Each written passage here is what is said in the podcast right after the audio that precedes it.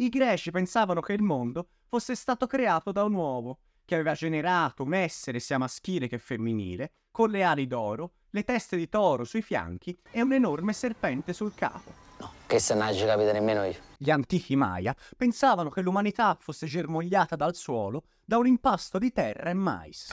Nell'Occidente industrializzato, invece, intere generazioni educate alla scienza e lumi della ragione hanno a lungo creduto che la democrazia fosse perfettamente compatibile con il capitalismo anzi che fossero proprio fatti della stessa pasta.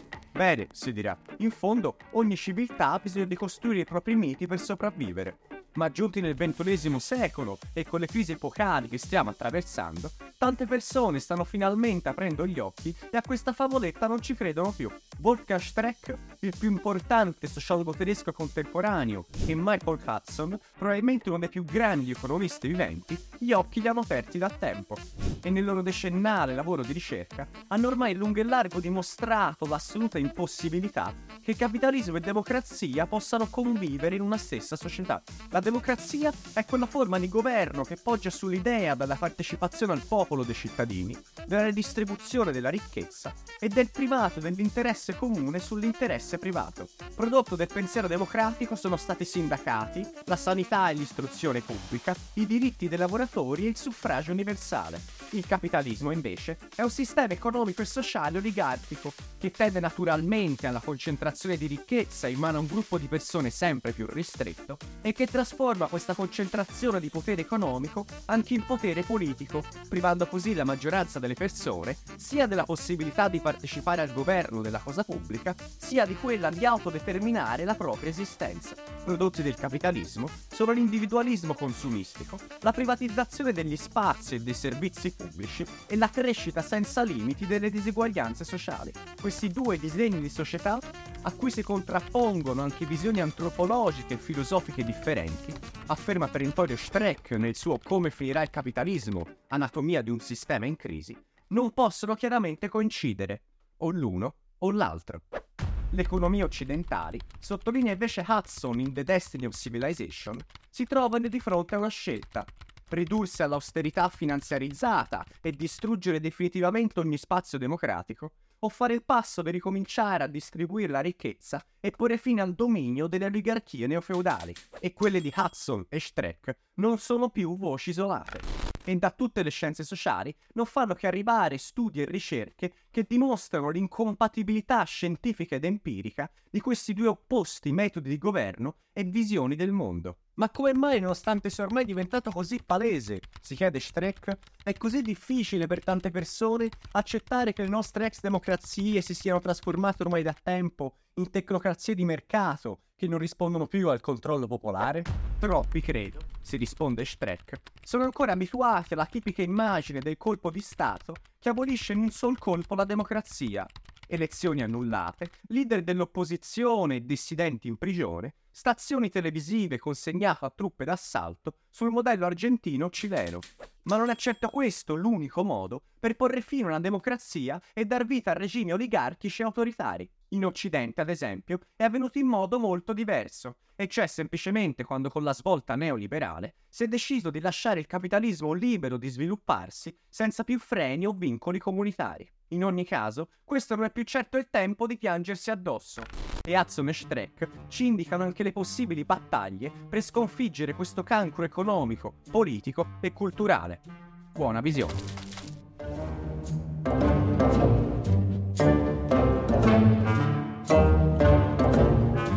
C'è una buona notizia dentro una cattiva notizia, esordisce Streck in uno dei saggi di come finirà il capitalismo. A un'intera generazione di occidentali, la guerra fredda è stata raccontata come uno scontro tra democrazia e tirannia, finita con la netta vittoria del capitalismo e quindi della democrazia. La cattiva notizia è che oggi la crisi delle democrazie occidentali si è talmente acuita che quel racconto mitologico si sta rivelando una menzogna. La buona notizia invece è che finalmente se ne ricomincia a parlare. Alle origini, riflettono Streck e Hudson, il capitalismo portò effettivamente ad una fase di maggiore partecipazione politica e di primordiale espansione dei diritti. E questo perché la più numerosa classe borghese del tempo lottava contro i privilegi feudali della ristrettissima classe aristocratica. In quel breve attimo della storia, dunque, la vittoria degli imprenditori capitalisti sugli ereditieri feudali segna realmente un progresso generale, non solo economico, ma anche civile e politico. E questo sicuramente è il grande merito storico del capitalismo. Questa fase è però finita da un pezzo, e come ha assistito più volte Hudson proprio nell'intervista che ci ha recentemente rilasciato, la società contemporanea somiglia molto di più proprio alla vecchia società feudale che non al capitalismo rivoluzionario delle origini. Durante tutto il Novecento, infatti, nonostante nel senso comune capitalismo e democrazia siano usati quasi come sinonimi, i capitalisti sono sempre opposti a riforme democratiche e di ampliamento dei diritti sociali, e senza le battaglie socialiste sarebbero entrambi rimasti pura utopia.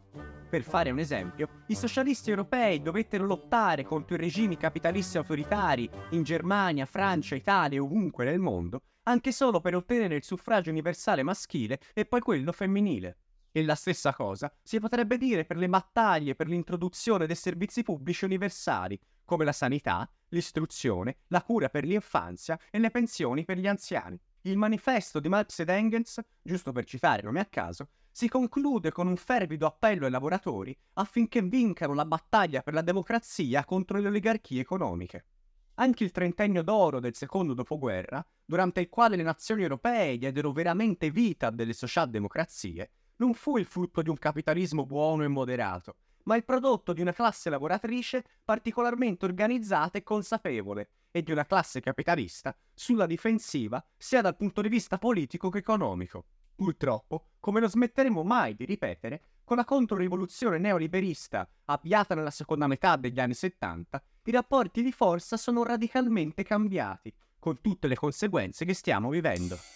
Milton Friedman, uno degli economisti neoliberali, diceva una società che ponga l'uguaglianza prima della libertà non otterrà nessuna delle due.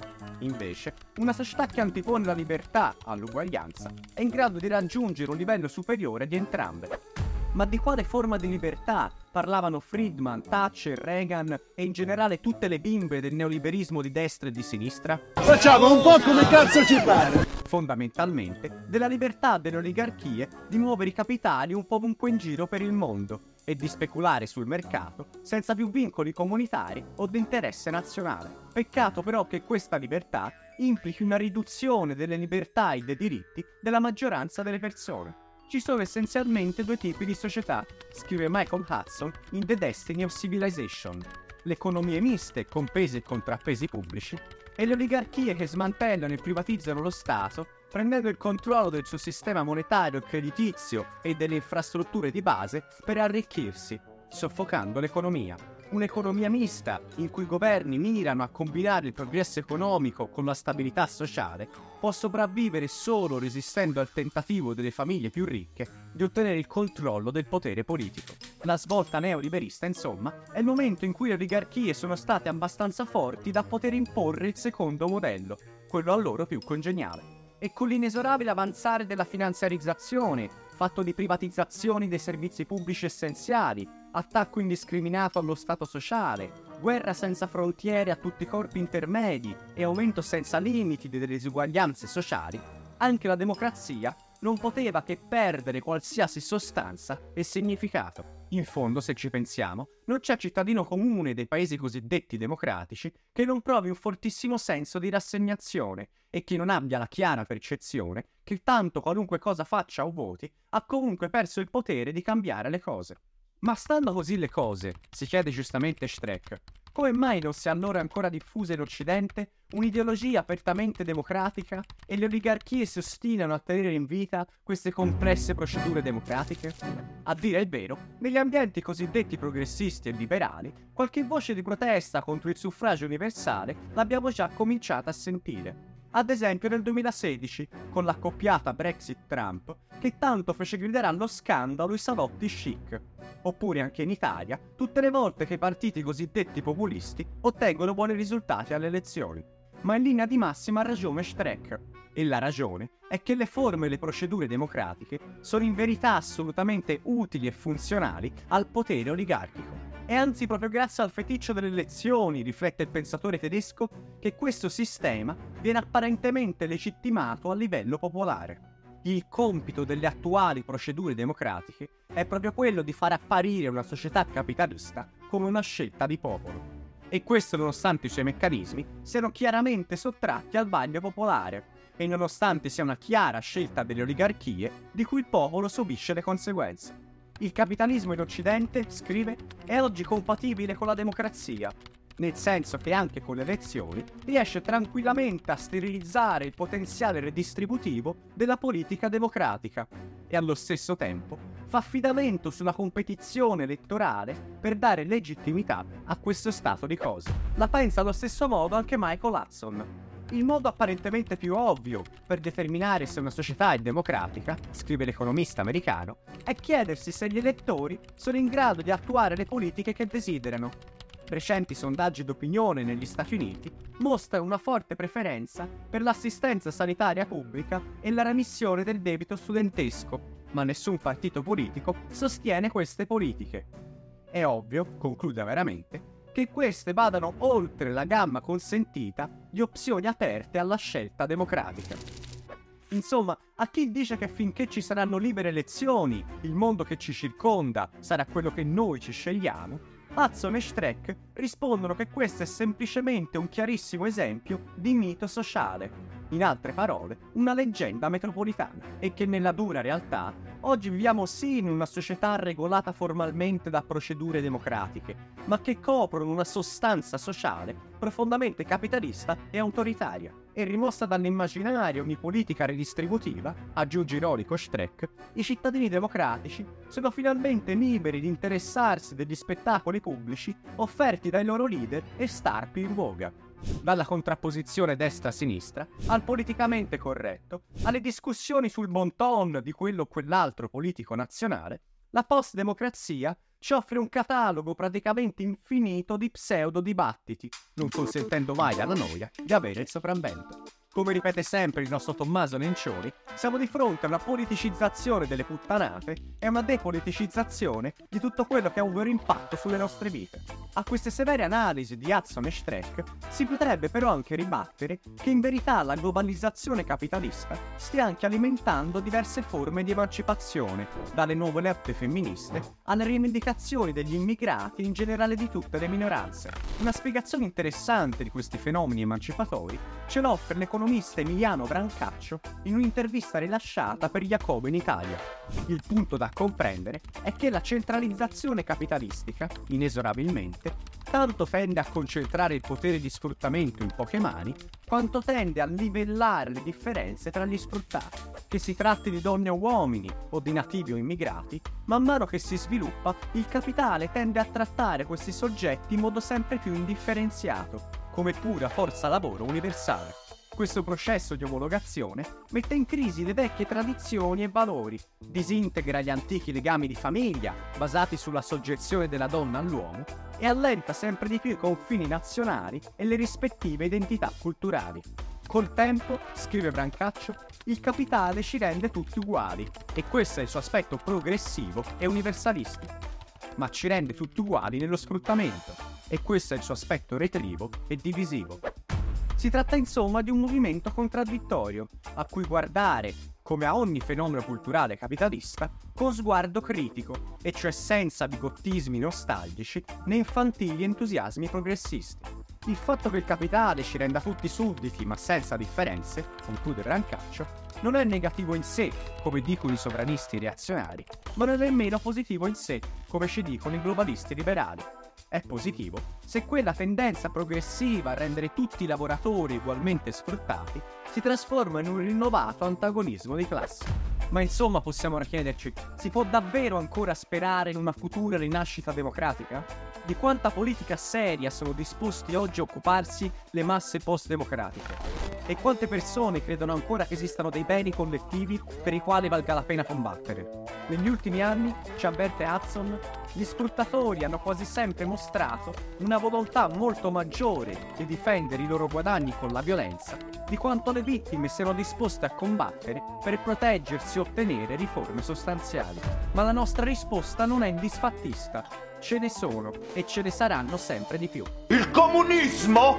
Ma magari! E il punto di partenza è che sempre più persone metteranno a fuoco l'assoluta incompatibilità strutturale tra capitalismo e democrazia.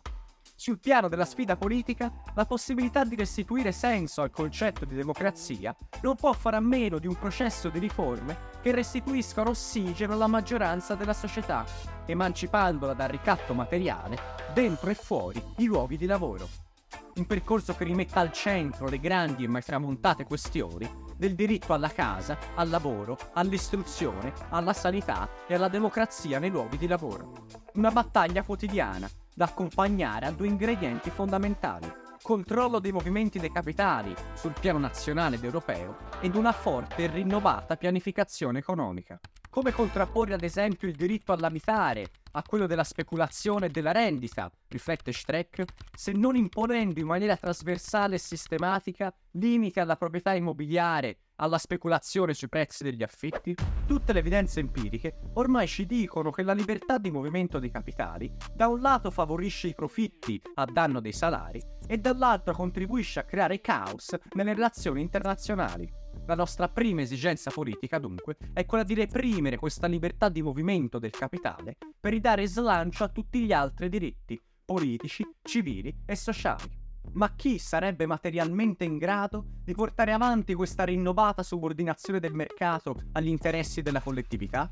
Streck sembra piuttosto pessimista che tutto questo possa avvenire a un livello sovranazionale. Se non c'è nulla nell'Europa sovranazionale che possa fornire il tipo di coesione sociale e di solidarietà e governabilità necessario, se tutto ciò che c'è a livello sovranazionale sono gli Juncker e i Draghi, allora la risposta generale è che invece di fare come Don Quixote e cercare di estendere la scala della democrazia a quella dei mercati capitalistici, bisogna fare il possibile per ridurre la scala di questi ultimi e adattarla alla prima. In altre parole, il mercato deve essere riportato nell'ambito delle democrazie nazionali. Staremo a vedere. Quello che è sicuro è che per invertire la rotta serve finalmente convincersi dell'intrinseca antidemocraticità del capitalismo. Ma per farlo avremo bisogno prima di tutto di un media veramente libero e dichiaratamente democratico che combatta la propaganda delle oligarchie, che fingono pure di essere state scelte e volute da noi. Aiutaci a costruirlo e aderisci alla campagna di sottoscrizione di Ottolina TV su PayPal e GoFundMe. E chi non aderisce è Mario Draghi.